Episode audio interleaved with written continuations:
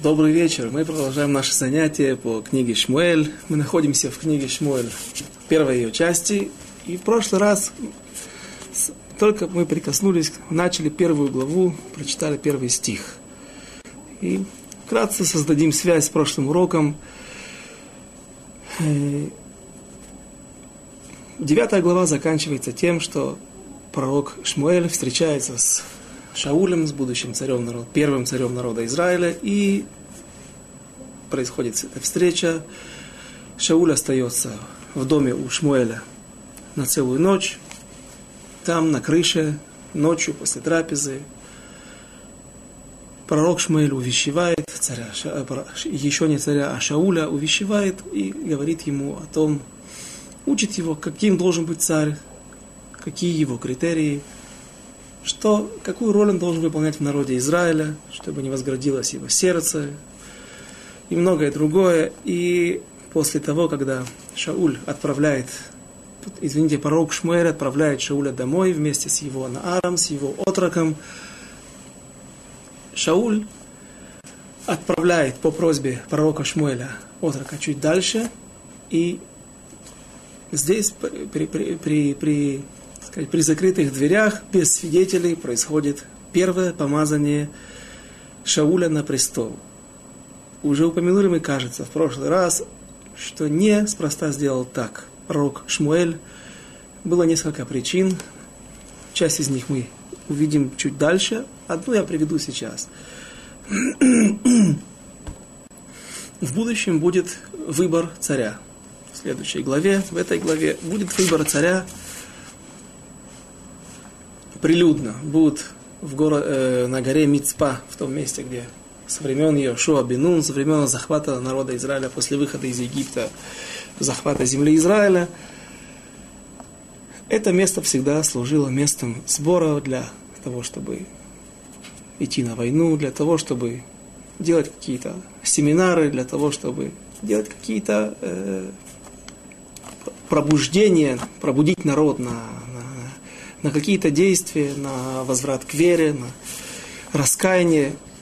И в этот момент, судьбоносный момент для народа Израиля, пророк Шмуэль собирает в той же Мицпе, как мы уже не раз упоминали, это место, если верить, согласно одной из книг, которая утверждает, что они знают многие места, они проверили на основании на основании археологических раскопок и прочих других исторических данных, кроме наших источников. Мицпе – это место, которое находится сегодня на юге города, арабского города Рамалы, недалеко от города Иерусалим, недалеко от, э, что еще ближе там находится, район Неве-Яков, один из районов Иерусалима. И в этом месте пророк Шмель собирает народ Израиля для того, чтобы помазать на престол уже прилюдно при всех, официально Шмуэля, э, Шауля. И там бросали жребий. Точнее, через Урим Ветумим, через специальные э, та пластина, на которой были 12 камней, которые, драгоценных камней, которые соответствовали всем коленям Израиля. И там были написаны имена, были написаны я всегда считал, так я видел в одном месте, что были вырезаны имена на камнях драгоценных, на каждом камне соответствующее имя того колена, которому он соответствовал. И, и также я видел в одном месте, что было написано между камнями, было написано 72-буквенное имя Всевышнего. И вот эти буквы каким-то образом светились. И Коин, первосвященник, он должен был, обладая своим пророческим даром, должен быть правильно выбрать эти буквы, и расположить их в правильном порядке, потому что осветились они не в, э, в не, нельзя было из них прямо со, составить грамматически правильное слово. Но для чего пророк Шмуэль сейчас сделал помазание? Кроме него и кроме самого Шауля не было никого. Почему он отослал отрока? Говорит Мальбим и также и другие комментаторы, что поскольку нужно было сейчас помазать впервые Шауля на престол, чтобы он подготовить его тем самым, дать ему силы, дать ему, чтобы он стал другим человеком. Вместе с этим, то теперь люди могут сказать, почему же ты нас не предупредил? Почему ты не сделал какие-то выборы? Ведь возможно, что ты выбрал этого человека сам по своему усмотрению, по своему намерению, в связи с какими-то своими личными интересами. И кто сказал, что этот человек, тот, который действительно, он достойный человек. Поэтому что пророк Шмуль делает здесь, в нашей ситуации, в первом стихе, где мы находимся в начале 10 главы, без людей, без свидетелей, а потом, для того, чтобы не было никаких возражений, он делает это прилюдно, якобы это жребий, чтобы не сказали люди, если бы люди знали, иными словами, если бы люди знали о том, что сейчас было помазание, а потом Шмуэль делает жребий, ну, возможно, он подделал. Всегда люди, как говорят, в кавычках, мир не без добрых людей, всегда найдутся оппоненты, люди, которые оспаривают что-то, чем-то недовольны. К сожалению, это реальность. Всегда есть четвертый вид, который в, в, в Лулаве, арава, которая не имеет ни плодов, ни запаха, ни внешнего вида красивого. И эти люди могли бы тогда оспаривать, этот жребий подстроил Шмуэль сам. Поэтому пророк Шмуэль оставляет это событие без свидетелей. И что же произошло дальше? И взял Шмуэль, давайте начнем десятую главу. Вайках, 10 глава, первый стих. Вайках Шмуэль эт пах ашемен, вайцок ад рошо, вайшакеху, вайомер халой кима шахах ашем аль нахалатоле нагид. И взял Шмуэль глиняный сосуд с маслом и возлил его на голову Шауля, и поцеловал его и сказал, а вот, смотри, помазал тебя, ибо помазал тебя Всевышний в правителе над его уделом. Народ Израиля – это удел Всевышнего, надел. И здесь мы остановились на том, здесь у нас возник вопрос, какое же было масло? Многие комментаторы, Малбим, Радак, говорят, что масло было необычное. Необычное в каком плане? Необычное, которое мазали царей. Царь Давид, например, был помазан на престол из рога, во-первых. Это было одно из отличий, которое приводит Мидраш Шмуэль, и также Елкут Шимони, многие, многие Мидраши, многие места, в многих местах упоминается это ситуация и то отличие, которое было между помазанием царя Давида, царя Соломона и царя Шауля. Говорит Мидраш Шмуэль, Егу и Шауль, Шауль и Егу были помазаны. Был такой царь в Иудее, Егу был помазан на трон, на трон из рога, и царство, и нет, извините, из глиняного сосуда, и царство его было недлительным. Оно не продержалось, оно было непродолжительным царь, царь Давид и царь Соломон были помазаны из рога, и царство их было вечным. То есть было у них продолжение, и их потомки, их сыновья, внуки наследовали своих праотцов. Какая же разница? Почему? Чем отличается пах? Чем отличается глиняный сосуд? Говорит Ефенов, это комментарий на один из комментаторов на Мидраш Муэль. Это или тарелочка, слухит, или же какая-то гдыра или киара, какой-то горшок или какой-то кувшин, глиняный сосуд. Говорит Ефенов, глиняный сосуд, он не вечен. То есть он сделан из... На самом деле зависит от того, как человек будет им пользоваться. Э, если будет аккуратно пользоваться, то он не разобьет. Но сделан он из материала неодушевленного, из земли. Земля, материал, если он не очень крепкий. При ударе, даже если это обожженный сосуд, при хорошем ударе все равно можно разбить. При любом практически падении на твердый пол этот сосуд легко разбивается, и это указывает о недолговечности. Как бы намек.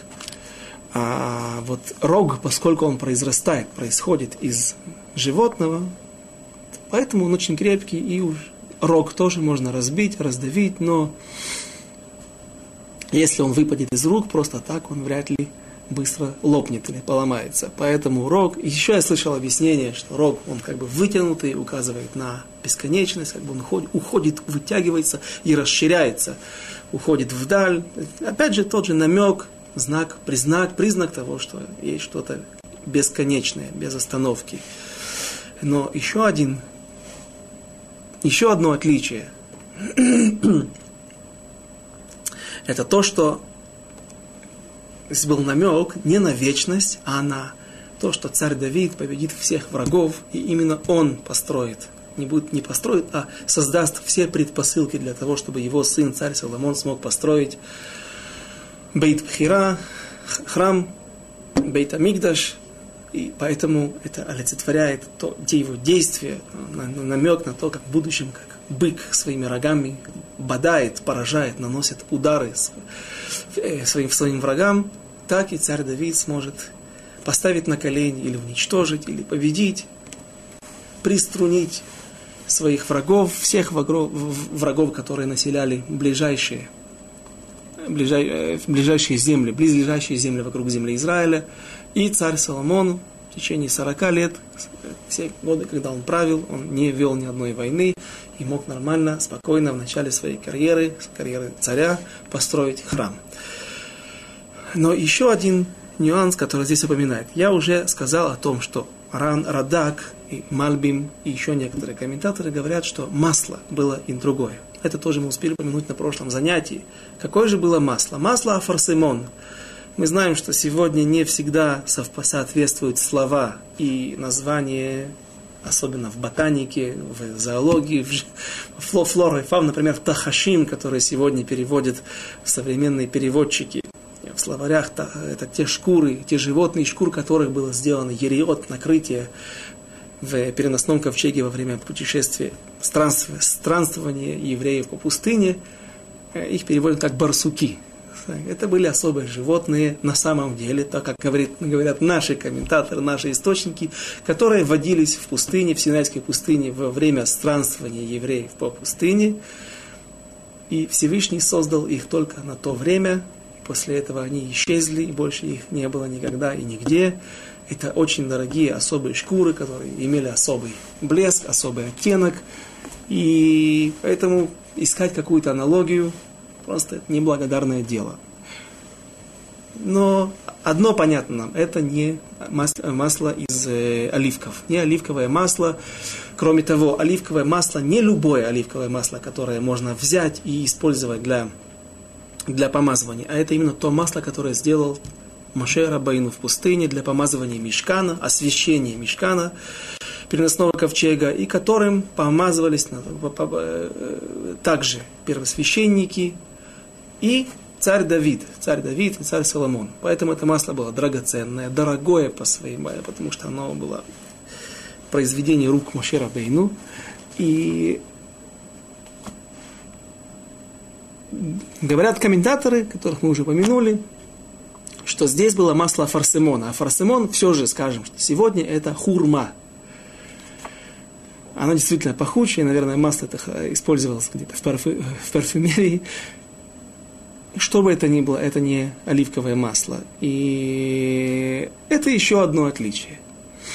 Так вот, один человек, услышав мои изыскания, когда я готовился к уроку, я поделился с ним, он сказал, что что-то здесь не то, потому что он слышал, что на самом деле царь Шауль был помазан на престол тоже шемен зайд. Не просто шем, не просто оливковым маслом, а шемена мишха, то самое масло, которое было сделано руками Моше Рабейну. И все тот же Яфенов, который один из немногочисленных комментаторов на Мидраш Шмуэль, он объясняет, приводит этот мидраш, приводит высказывания этих мудрецов, их имена и говорит, и таут беядаем, беядеем. Есть в их руках ошибка. Таким красивым языком он объясняет, и он объясняет, откуда происходит эта ошибка. На самом деле эти сугиот, эти, эта тема немножко объясняется. В Масахит Гориот есть один трактат из трактат, который называется Гориот, трактат из Вавилонского Талмуда, он совершенно небольшой, в нем есть всего 14 листов, и на последнем листе занимаются наши мудрецы, занимаются, мудрецы Вавилонского Талмуда занимаются этим вопросом. Что же было, какое было помазание, кого можно помазывать на престол, э, каким маслом. И там нигде действительно не упоминается о том, что царь Шауль был помазан на престол из масло афарсимона, масло хурмы, скажем так. Э, откуда же, откуда же происходит ошибка? Откуда взялась ошибка? Написано так, что цари, царь Давид и его семейство, все отпрыски, царь Соломон, Яровам, после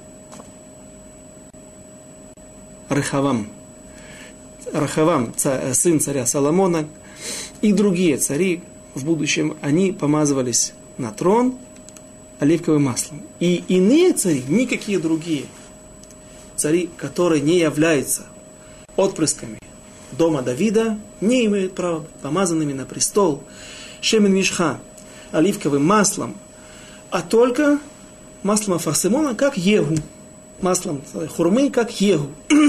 Описывается история, когда наконец-то было сброшено иго той царицы Изабель, Изевель, финикийской, дочери финикийского царя, которая была замужем за Ахавом, еврейским царем, 22 года, они правили вместе, насаждали в народе Израиля, в северном уже царстве тогда было разъединение на два царства, Иудея с Бениамином и Э, израильское царство со столицей в Самарии, в Шамроне. Шамрон, столица самого израильского царства. И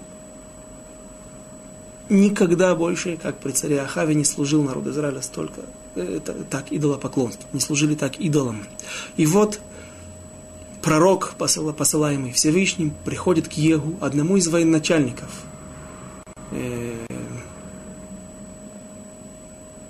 одному из военачальников этого Ахава и говорит, что ты, тебя Всевышний посылает для того, чтобы ты выполнил его волю и уничтожил дом Ахава, для того, чтобы ты уничтожил идолов из земли Израиля, и для того, чтобы усилить, объясняю так в самом Вавилонском Талмуде, для того, чтобы усилить это, это, это, этот момент, поскольку все-таки Егу не царь и не является, он, он не, не, никаким образом не должен унаследовать престол, он не является отпрыском каких-то царских семей.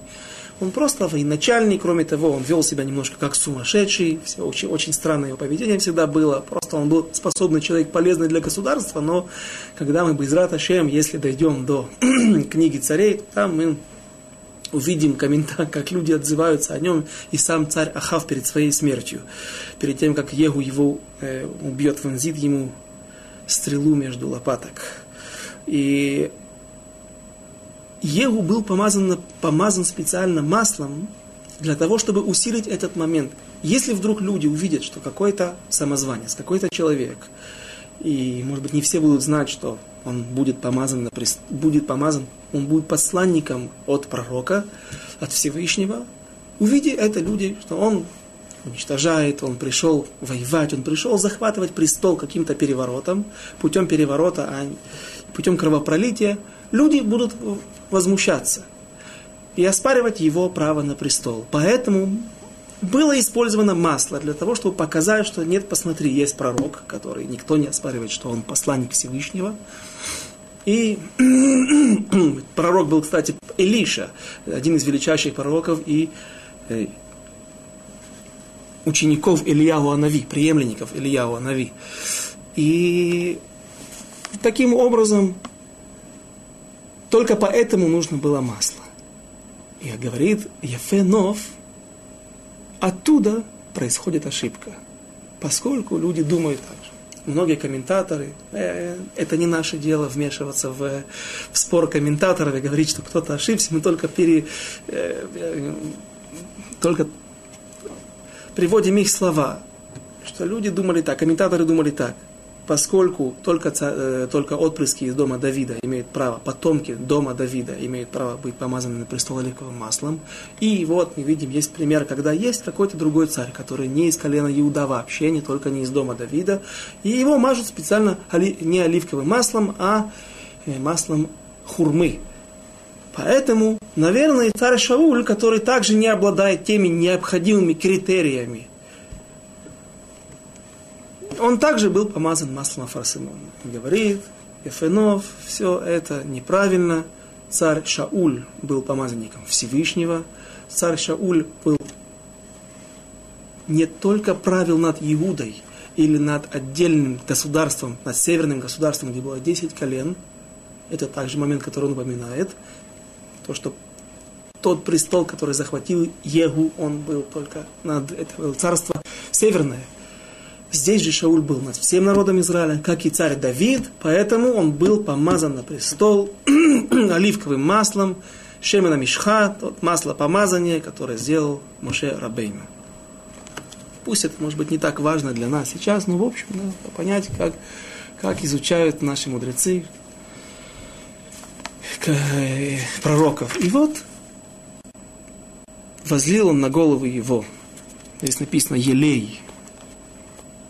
Елей в словаре, масло, масло помазания, оливковое, оливковое масло, которое пома, используется в церковных обрядах. Ну, поэтому слово елей я бы так не переводил.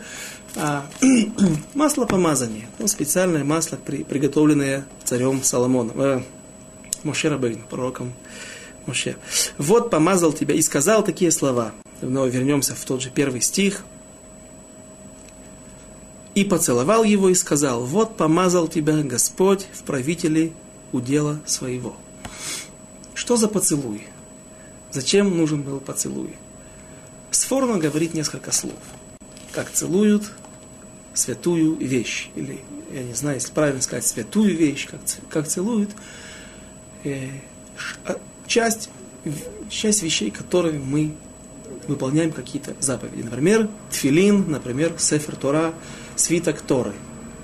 Когда приносят его по синагоге, выносят, вынимают его из Арона Койдеш, несут по синагоге, каждый стремится подойти поближе, протянуть хотя бы руку, коснуться и поцеловать, перенести эту немножко святости к себе, или же поднимают детей обязательно, чтобы поцеловали, потому что эта вещь святая, она обладает святостью. Так и Шауль. Теперь Шауль не просто частное лицо, не просто человек, который по каким-то причинам заслужил быть царем над народом. Теперь царь – это одна из, одна из регалий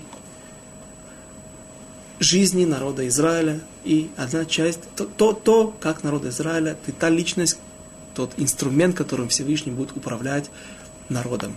И что же нес в себе этот поцелуй? Есть такой мидраш Шмуэль, который говорит, все поцелуи вздор. Кроме трех. Один из них – поцелуй величия, поцелуй встреч. Проким, слово проким – это какие-то главы, какие-то периоды. Имеется в виду поцелуй встреч после долгих разлук. Если человек встречается где-нибудь в э, каком-то месте, в каком-то здании на работе несколько раз с одним и тем же человеком, тут э, не идет речь о том, что нужно целоваться каждый раз, потому что в Мидраш Шмуэль написано, что это тот поцелуй, который э, определяется как поцелуй святости, поцелуй не вздора. Имеется в виду поцелуй при встречах после долгих разлук, когда люди очень хотели видеть, увидеться. И поцелуй расставания. Поцелуй перед долгими прощаниями, может быть, прощаниями навечно. Откуда это учат? Написано, и взял Шмуэль сосуд с маслом и возлил на голову Шауля и поцеловал его. Это первый поцелуй. Величие. Это нам то, что нам понадобится сейчас. Поцелуй встреч, как написано в книге Шмот. И пошел он, имеется в виду Аарон, Аарон Акоин, и встретил его, кого? Брата своего Моше, при горе Всевышнего, и поцеловал его. Моше Рабейну не был 80 лет в земле, в земле египетской. Он не виделся со своим братом около 80 лет. Так говорит один из Мидраш. После, после такой разлуки, конечно же, люди очень рады. И, и третье – третий поцелуй, который является поцелуем святости, а не поцелуем вздора или даже пошлости.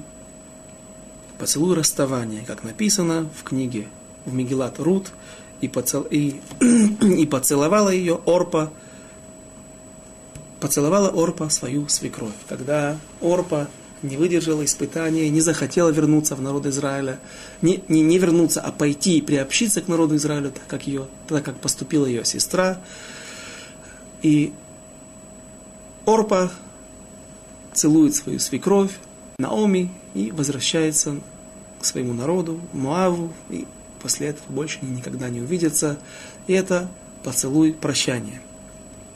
Еще добавляет, Раби Танхума добавляет, также поцелуй близких. Когда встречаются родственники, да, родственники могут знать приветствие, поцеловать друг друга, и поцеловать. откуда это учат, и поцеловал Яков Рахель, потому что написано, ибо она была его родственница.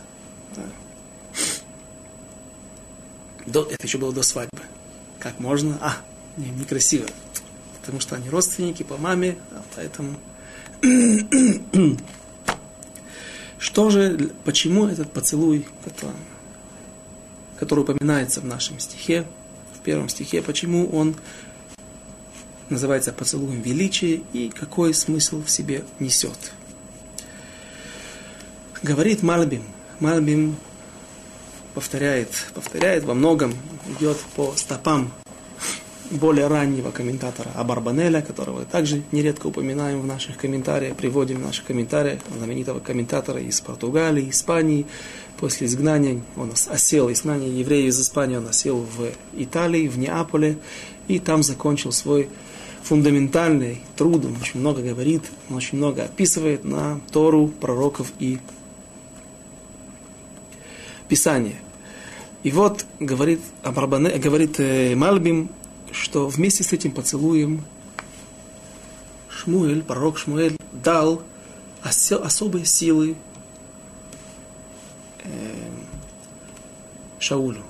Силу могущества, силу дерзости, потому что царь должен обладать разными параметрами. Он должен обладать не только скромностью, а также и уметь держать народ в своих руках. И возможно, что был здесь определенный намек. На что был намек?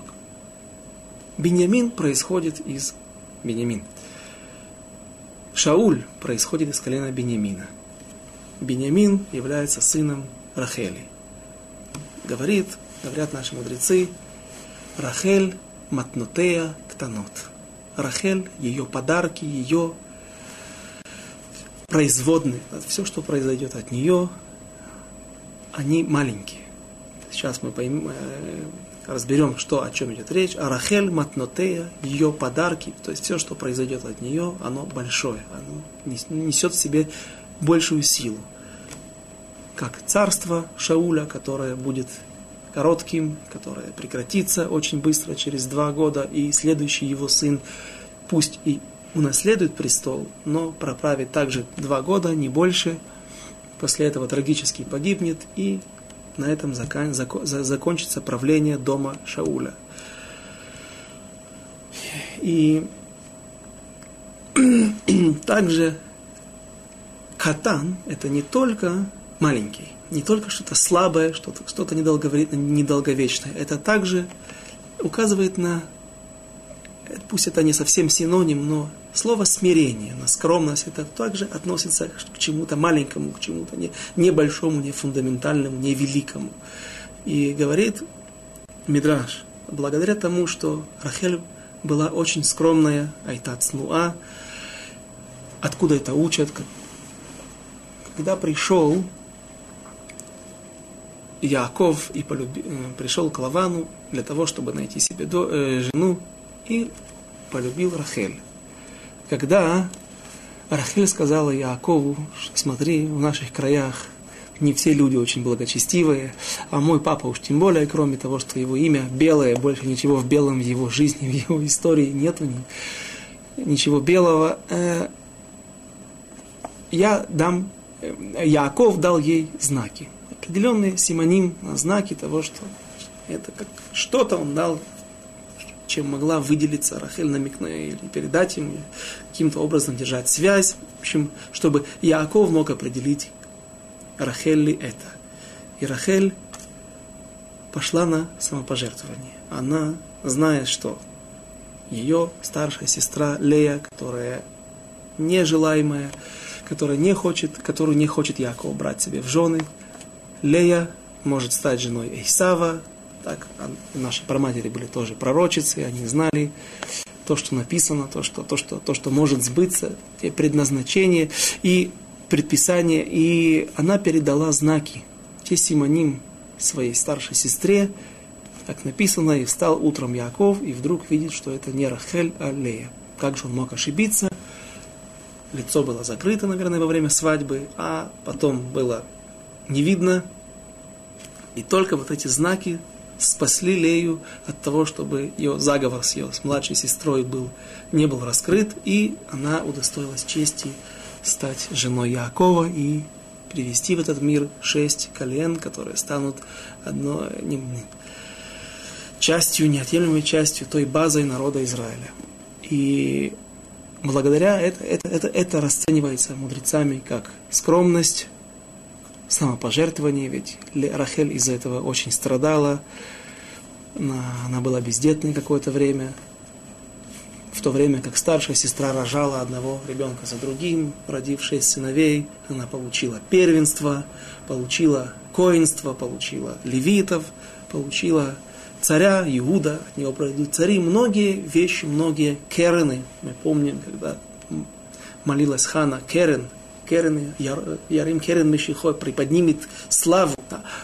Как там говорила Хана в начале, Ромо Карни Баашем приподнял Всевышний мою славу, и есть, мы перечисляли 10 тех слав, 10 тех э, признаков величия, которые есть в народе Израиля. Одно из них левенство, коинство, царствование.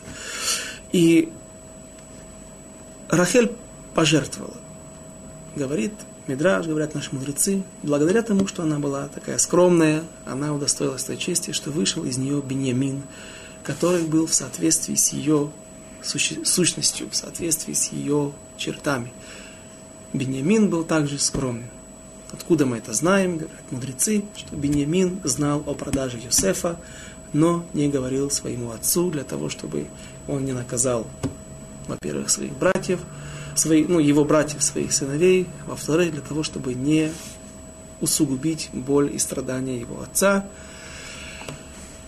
И также благодаря тому, что была Рахель скромная, из нее произошел Беньямин, из, из Беньямина произошел Шауль, который был скромный человек, и это одна, одна из причин, почему Шауль удостоился чести быть первым царем над народом Израиля. И также Эстер произ, происходит из колена Беньямина, все в те заслуги ее праматери, Рахели, откуда мы это знаем, и что она была также скромная, написано, и Эстер не говорит о своем происхождении, она молчала, и это стало впоследствии знаком, э, причиной, одной из причин, почему народ Израиля был удостоился избавления в, в события, которые, перед которыми стоим сейчас, находимся сейчас перед Пуримом. И все это знает, безусловно, пророк Шмуэль, что Шауль происходит из колена Беньямина, из Рахели, и он очень скромный. Но царь должен быть также уметь проявить жесткость, уметь и вести людей на войну. И вот из-за этого опасается Шауль, что пророк, что пророк Шмуэль, что Шауль не сможет выполнить роль, которая возлагается на, царе, на царей, на народом Израиля. И поэтому он его усиливает. Говорит такие слова. Хало. На иврите, если мы прочитаем, говорит Радак – и также еще один из комментаторов,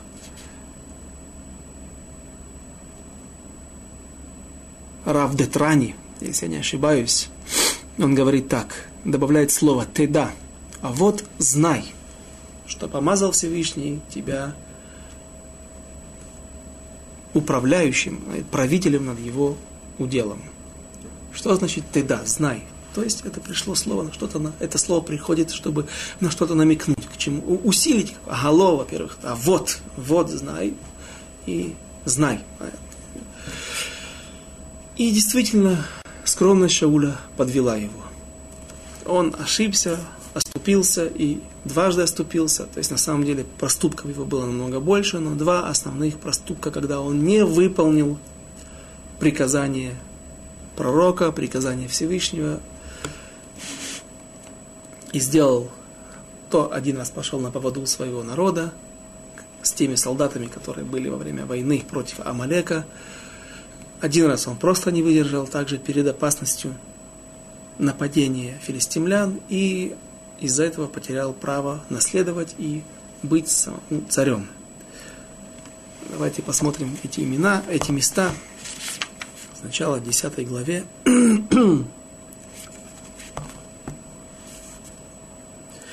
Вскоре, в конце 10 главы, будет воцарение, помазание на престол, на трон Шауля на горе Мицпа, том месте, в том же месте, о котором мы сегодня говорили. И что произошло вдруг? И вот когда выбрали Шауля, написано, что не было никого выше, вот выше в народе Израиля, выше и красивее. И сказал такие слова. Конец 10 главы, у кого есть, может открыть. 25 стих. И воскликнул весь народ, и сказали, да здравствует царь, да живет царь. И изложил Шмуль народу обычаи царства, и записал в книгу, и положил перед Всевышним. И отпустил Шмуэль весь народ, каждого в дом свой. Также и Шауль пошел в дом свой в Гиву, и пошли с ним те доблестные люди, сердца которых коснулся Всевышний. Люди, которые смогли, благодаря своему высокому духовному уровню, своей святости, почувствовать, что здесь какие-то судьбоносные, происходит какой-то судьбоносный момент, они пошли за Шаулем. Они поняли, что даже если Шауль был никому неизвестен, и вдруг на них спускается, на них падает сегодня вдруг царь, пусть этот выбор очень неожиданный, тем не менее, они идут за волей Всевышнего. Они пошли за царем, стали его свитой, принесли ему подарки. Последний стих. Негодяи же, написано в Бней Блияаль, люди негодные, сказали, как этот спасет нас? Ну что, вот этот вот человек нас может спасти, мы его тут помазываем на трон, а он прячется где-то в лагере, прячется среди, среди утвари. Нихба эла киелим. Есть стала такая поговорка в Израиле даже. Человек, когда он убегает от какой-то политической деятельности, человек, который стремится всегда быть в своем углу, не, не, не, быть тихоня такой, а, говорит, нихба эла киелим, откуда это учат, вот откуда эта фраза происходит, из книги Шмуэль, прячется среди утвари, прячется среди инструментов, его оттуда вытащили и говорят, нет, вот будет царь. Он даже не был на собрании, не был среди своего отряда, среди своего колена, стояли станом каким-то каким лагерем. Люди, видя это, что «Маюшейну азе», что, какой, какие избавления сможет принести нам этот человек? Азе даже, не, не, не, не человек, а этот. И презрели его, и не принесли ему дары. И Макату, и все написано в конце, последний стих – Велой гивиу лой минха, ваиги махариш. Махариш – слово хереш. Молчать, глухой, глухонемой. И Шмуэль сделал вид, как будто бы он не слышит, не отреагировал. Здесь также многие комментаторы, это в свое время, буквально, может быть, на следующем занятии, тоже утверждают, что из-за этого, одна, это является одной из причин Почему Шауль не удостоился чести быть дальше царем? Потому что царь не имеет права прощать. Это не твоя должность, как мы помним. И поцеловал его, поцеловал его Шмуэль как, как святую вещь. Ты теперь не личный человек, не частное лицо, ты часть государства, часть народа, и ты не имеешь права прощать когда тебя оскорбляют. Это Аллаха, это закон. Например, мудрец Торы. Даже самый большой мудрец Торы, если кто-то его оскорбил, и после этого приходит просить прощения, написано, так, это тоже спор, но написано, что такой э, мудрец в такой ситуации имеет право простить. Почему? А мудрец тоже является достоянием народа. Он тоже обязан молиться за народ. Он также несет ответственность за народ. Какая разница? Что делает мудреца мудрецом, тем уважаемым человеком? Знание его, его Тора, его поступки, все это растет на базе, на той Торе, которую он учил. И в прошлый раз, если вы помните, мы брали, мы смотрели Таилим, второй стих в первом Мизморе, в первой главе псалмов царя Давида написано «Рак бетурат Ашем хевцо, у бетурат то егеге ямам валайла» только Тору Всевышнего он жаждет его желания учить, Тору Всевышнего. Но потом, когда он, это стало частью его, Тора полностью наполнила все его тело, все его помыслы, все, все его сердце. Тора то, говорит царь Давид, Тора то, и Тора его ее он учит днем и ночью. И это значит, что человек приобрел эту Тору, она стала его, поскольку тот, который оскорбил мудреца, он оскорбил, оскорбляет прежде всего Тору, которая мехабедет, которая делает его уважаемым, а Тора это в свою очередь является его личным приобретением, его усилиями, его корпением над Торой – человек имеет право свою Тору простить. Ты оскорбляешь меня, мою Тору, я имею, поскольку это мое имя, я имею право простить. Царь же, поскольку трон он получил от Всевышнего, это должность, которую и царь всегда помазывался на престол только на основ... на, на, через пророка, только через Сангедрин с участием пророка, ты не имеешь права прощать оскорбление, потому что оскорбляют в тебе, в твоем лице, государство, народ, Тору Всевышнего. Что здесь сделал Шауль? Сделал вид, как будто бы он не заметил. Вика Кемехариш. Промолчал, скажем. Делал вид, не делал вид, мы еще это не учили. Подробно разберем, когда дойдем до этого места. Но попросту промолчал, а не имел права. Уже сейчас он должен был показать себя и должен был наказать этих преступников, Блияаль, люди, мы уже не раз упоминали в, нашей, в, наших, в наших занятиях. Блияаль переводится как Бли-Оль. Я мы просим нашего оператора показать, как учат наши мудрецы.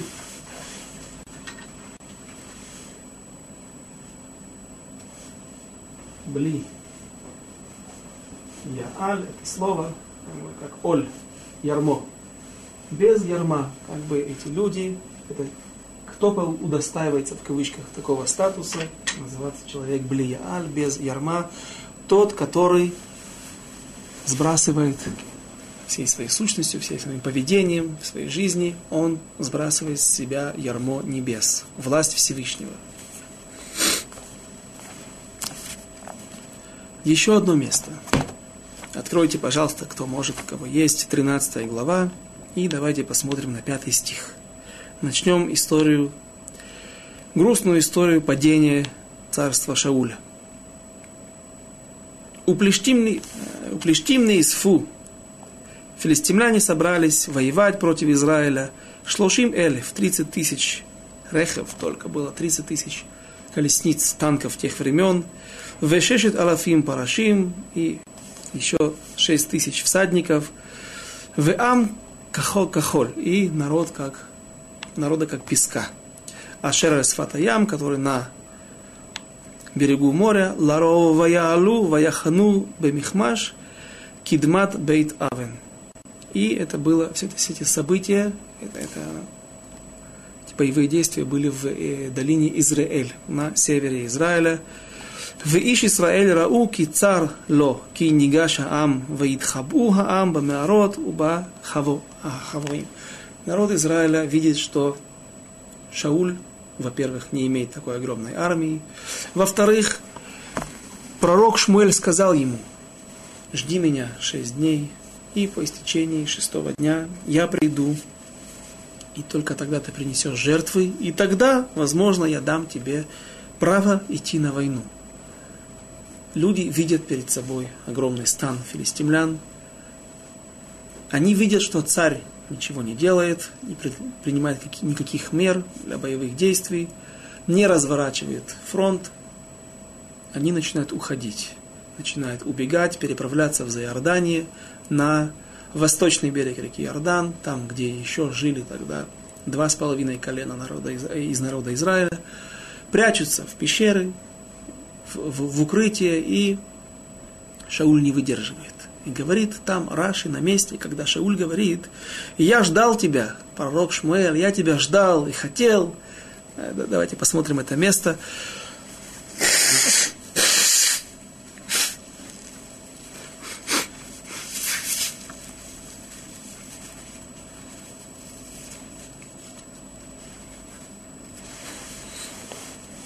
Восьмой стих. Ваяхель шиват ямим, и прошли семь дней, ламоет, я сказал шесть дней, э, наступил седьмой день, приблизился, наступил вечер, выступили звезды седьмого дня. Ашер Шмуэль вело ба Шмуэль. И не пришел пророк Шмуэль, а Гильгаль ваяфец ам алаф. И народ стал разбегаться, и осталось только 600 человек в стане, 600 человек воевать с сотнями, десятками тысяч врагов. Ваигики халато лехаалот хаоле. И вот Шмуэль, и Шмуэль приносит жертву. Вайомер Шауль ханигаш элай хаола вашламим ваяал хаола. И он сказал, сказал Шауль народу, давайте принесем жертвы. Пришло время. Он ошибся, он не выдержал. Почему? Он боялся, что народ уйдет окончательно. Даже те, несколько сотен, которые с ним остались. И как только он приносит жертву, появляется пророк Шмуэль. И говорит ему, ну, что же ты наделал? Ведь я же говорил тебе, что отвечает? Я же говорил тебе поступить иначе, принести на седьмой день жертву, но только когда я приду. Вайомер Шмуэль, ме асита, сказал Шмуэль, что же ты сделал? Вайомер Шауль, кира ити, кинафоцаам. Я видел, что народ разбегается. Меал, меалай, разбегается от меня. Веата лобата ламуэт. А ты не пришел вовремя. Он на самом деле пришел вовремя. Шауль ищет какие-то причины, какие-то возможности ускользнуть от прямого обвинения. Он не принимает на себя всю вину. А ими уплештим на исфу михмаш. И вот филистимляне собрались воевать со мной. Вайомер ата, ата ерду плештим элай агельгал, упней ашем лой хилити, вейтапакт ваалеха. И я, как переводят, не молился Всевышнему и осмелился и вознес все сожжения. Так вот здесь Раши говорит, Вайтапак, я осмелился.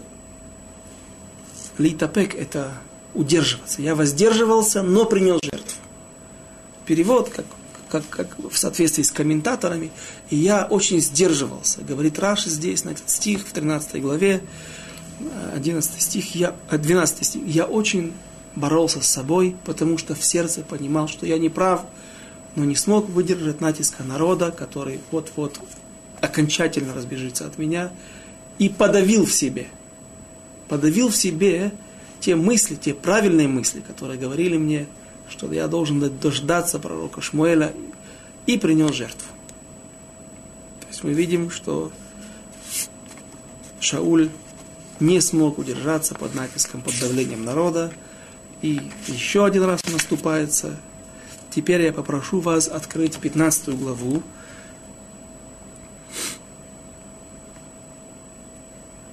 Пятнадцатая глава,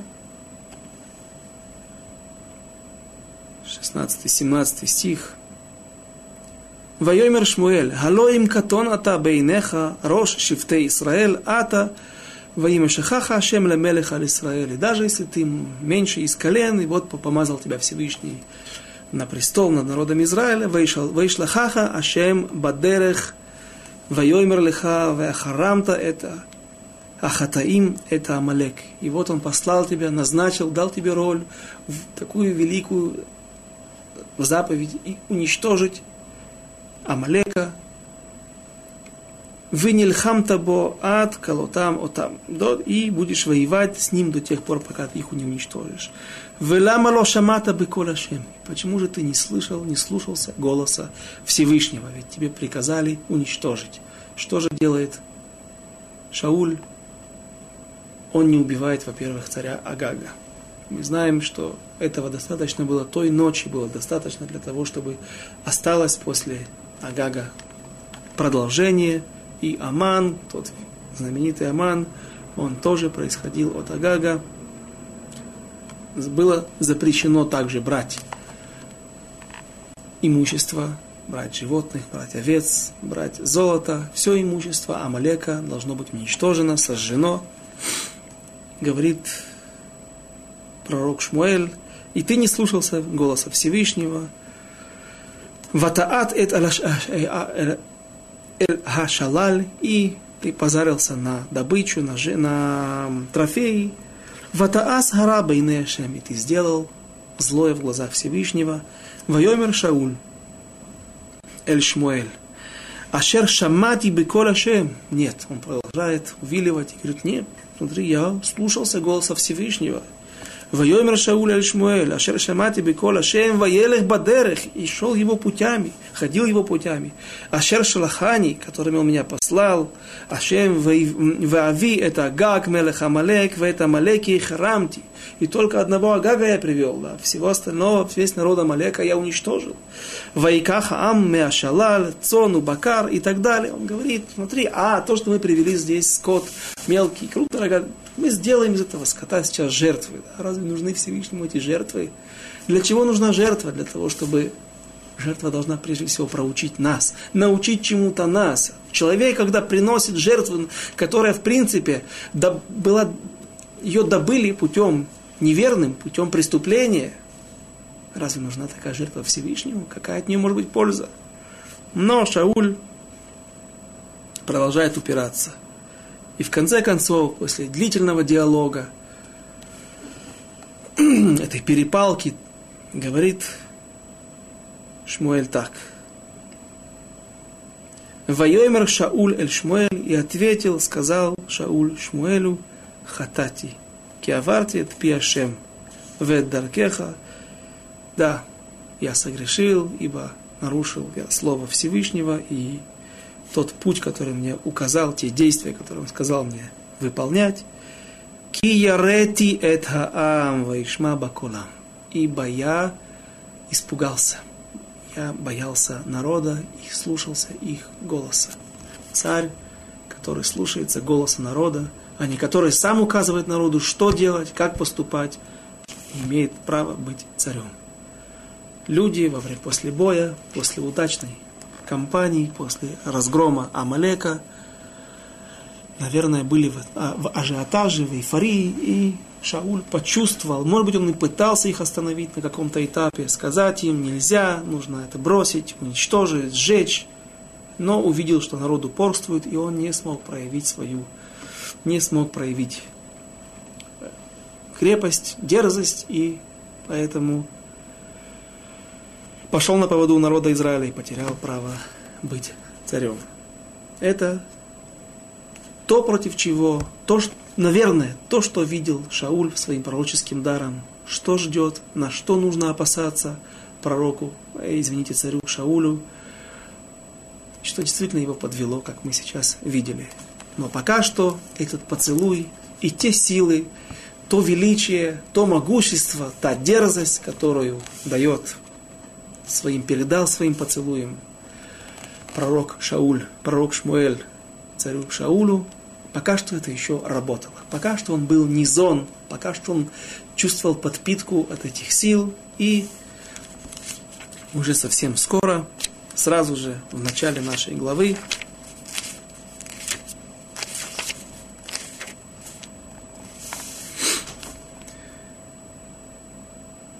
извините, 11 главы, происходят такие события. Ваяаль Нахаш Гамуни и поднялся Нахаш, змей, царь Аму, а, Амунитян, Ваихан Аль-Явеш Гильад. Был такой город, Явеш Гильад, в Зайордане, на восточном берегу реки Иордан. Большой город, известный город, он уже также упоминается еще в, в, в предыдущих книгах пророков. И начал осаду Жители Явеш-Гильада видели, что, наверное, армия огромная, и даже оборону они не смогут держать долго, а, возможно, город был не укреплен. Просят у Нахаша, чтобы он взял их просто рабами, сделал их налогоплательщиками и оставил их в покое. Нахаш соглашается, но сначала он говорит так, выйдите ко мне, и я выколю вам всем всем жителям большого города, всем евреям, населяющих этот город, по правому глазу, каждому из людей. Когда мы дойдем вскоре до этого места, мы будем подробнее разбирать, какая была причина, была это, этой жестокости причина, не причина, но у него был особый счет, особый, он по, по, по особому изучал наши писания также, и это его бесило. Поэтому он сказал, что я сделаю так, только на таких условиях я готов вас оставить в живых, сделать, сделать вас калеками, инвалидами на один глаз. И народ Явиш Гильада, старейшины, просят, чтобы Нахаш посла, дал им право послать за подкреплением, за помощью к их царю, новый царь из колена Израиля, из, из, из, из колена Беньямина, Шауль, чтобы, может быть, он их спасет, придет, позовет народ на помощь. И Нахаш соглашается. Он...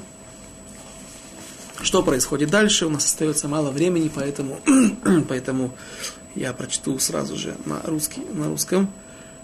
И сказали ему старейшины Явеша, дай нам сроку семь дней, и мы пошлем, это вновь, это начало 11 главы. И мы пошлем послов во все пределы Израилева, и если никто не может нам, так, не поможет нам, тогда мы выйдем к тебе и сделай с нами все, что захочешь, как ты по твоему желанию. И пришли послы в, послы в Гиву, Шаулову, и пересказали слова вслух народа. И поднял весь народ вопль и заплакал. И вот Шауль идет с поля позади волов. Здесь важно отметить, что царь Шауль не был. Поскольку он уже стал царем, он не был на поле и не ходил со своими валами пахать, а имеется в виду, Раша объясняет, после валов, после того времени, когда стада возвращаются с полей, работники со своими валами и плугами возвращаются домой с поля, то есть вечернее время, во время заката солнца, наверное, перед закатом. Потому что не так не пристало царю быть, заниматься пахотой, ходить за валами. И услышал, что люди кричат, и вот он и снизошел на Шауля Дух Божий, когда он услышал слова эти, и воспылал гнев его, и взял он пару валов, и рассек их на части, и послал во все пределы Израилевы через тех послов, говоря, кто не пойдет за Шаулем и за Шмуэлем, так будет сделано с валами его. Так будет сделано с валами его, наверное, будет сделано с ними самим. То будем подробнее разбирать потом. Сначала ивритский текст, потом перевод. То есть мы видим очень решительные действия, мы видим силу, могущество. Он не только само действие разрубания валов, а также и то есть, когда человек получает перед собой кусок туши, и это само по себе действует очень, очень, очень успокаивает человека против бунта, останавливает его для, против бунта, и он сразу же становится смиренным, большинство наверняка, Кроме того, когда этот кусок мяса, кусок туши сопровождается определенным комментарием и обещанием, что с ним то же самое сделают, то тогда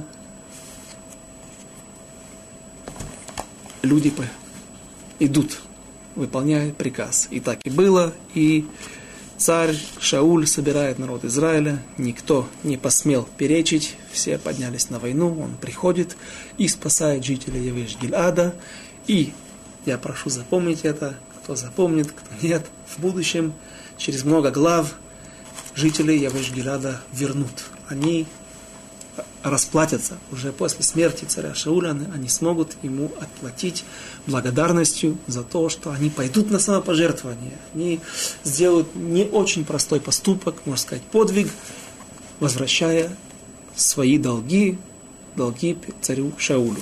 И дочитаем эти, эти события, когда царь Шауль еще чувствует, еще живет, в нем бьется то сердце, которое должно биться в груди царя.